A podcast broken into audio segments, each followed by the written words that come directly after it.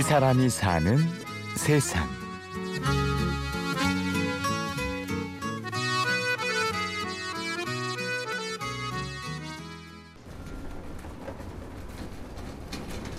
서울 영등포역.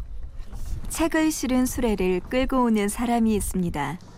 이게 아마 그 가로가 90cm, 세로가 60cm 정도 됩니다. 책은 보통 한 번에 올 때 대략 한 5, 60건 정도에는 수레 가져오는 것 같아요. 도서관에는 한 2,000건 이상이 있어요. 근데 이제 보시기 편한 게 이제 만화나 책 수레를 끄는 생활 남자 김동규 씨.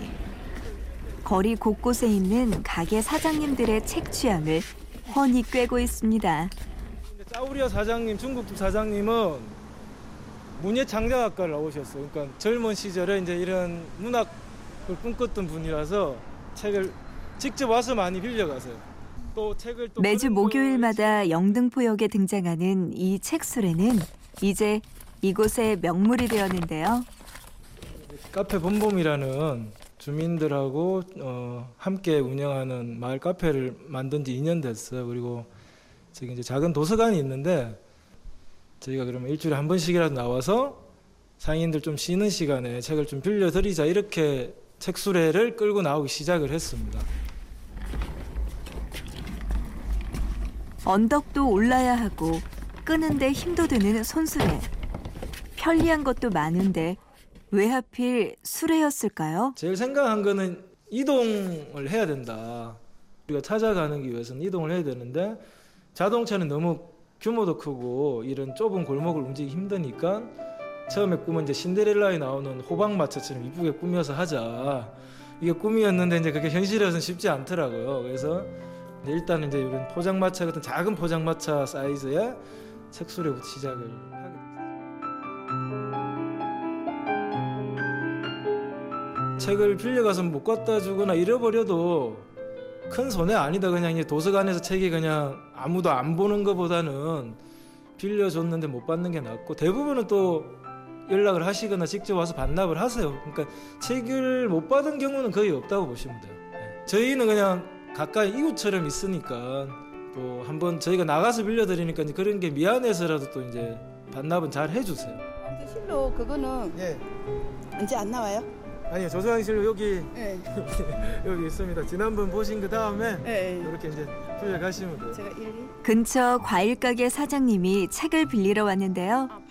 역 주변 노점 상인들, 구두박 아저씨, 경찰들과 마을버스 기사님 등 이제 모두 책 수레의 소중한 고객이랍니다. 애들 때문에 예, 많이 아무래도 좋죠. 저희는 조금 책이 다양했으면 좋겠다는 그런 마음도 갖기는 갔는데 그래도 저희가 이용하기에는 너무 편리하고 좋죠. 예, 굳이 뭐 서점이나 안 가도 되고 또 저희가 그냥 책 수레가 등장한 지도 벌써 네 달째. 처음에는 썰렁할 정도로 무관심하거나 도대체 정체가 뭔지 의심의 눈초리로 보는 사람들이 많았는데요. 처음에는 추천해드려도 안 보시다가 어느 순간은 본인들이 보고 싶은 책 이야기를 하고 또 자기들의 자녀들이 좋아하는 책 빌려 가시는 분 어, 할머니들도 책을 읽고 싶은데 전화기가 없어서 왜냐면 제가 이제 전화번호를 기록하는 난이 있으니까 전화기가 없는데도 빌려줄 수 있냐고 그러면 빌려 가시라고 일하고 소외된 분들이 이런 책을 읽을 기회 기회조차 박탈되는 게 안타까웠는데 이제 색수를 하면서 이제 그런 게 조금이라도 도움이 되니까 그런 게 제일 큰 보람인 것 같아요. 다른 것 떠나서. 책을 나누고 싶다는 작은 마음에서 시작했지만 주는 만큼 부메랑이 되어서 돌아오는 것도 많습니다. 나가는데 아무도 알아주지도 않고 책도 안 빌려가고 이걸 내가 왜 했는지 잘하고 있는지 이제 그런 게 있었는데 점점 이제 그 주민들이나 상인들 책 빌려가시고 또 대화도 하고 뭐 파시는 옥수수도 주고 누가 또 할아버지는 뭐 빵 하나 어디 동네에서 받았다고 그것도 주고 여름에 이제 아이스 커피 이렇게 타가지고 그런 것도 갖다 주시고 하니까 재밌는데 이제 요즘은 나갈 때 이제 저도 이제 몸이 피곤하거나 일이 다른 일이 많을 때도 있는데 이제 그럴 때는 그냥 약간 이제 자주 보시는 분들 다시 보고 싶은 생각이 들어요. 그래서 데이트 하러 나가는 그런 마음이 조금 들 때가 있어요. 그래서 이제 그런 게 좀 제 자신이 느끼는 어떤 변화. 비록 작은 손수레지만 그 어느 도서관보다 훈훈하고 알찬 책방.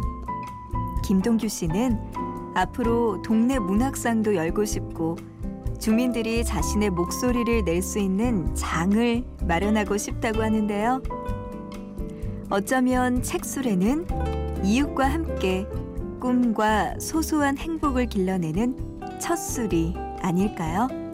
책 수레가 책만 빌려주는 곳이 아니라 사람들의 생각을 나누는 이동식 사랑방이 되기도 하고 어떨 때는 서로 뭐가 필요한 게 있으면 해결해주는 어떤 동네 민원센터 같은 역할도 하게 되고 동네 소식을 전해주는 동네 잡지 같은 거가 되기도 하고 무궁무진하게 할 수 있는 게 많은 것 같아요. 그래서 어떻게 보면 작은데 뭐가 나올지 모르는 어떤 요술 램프가 될 수도 있고 화수분이 될 수도 있고 하면 할수록 더 재미가 생기는 것 같아요. 재미난 놀이터가 돼요.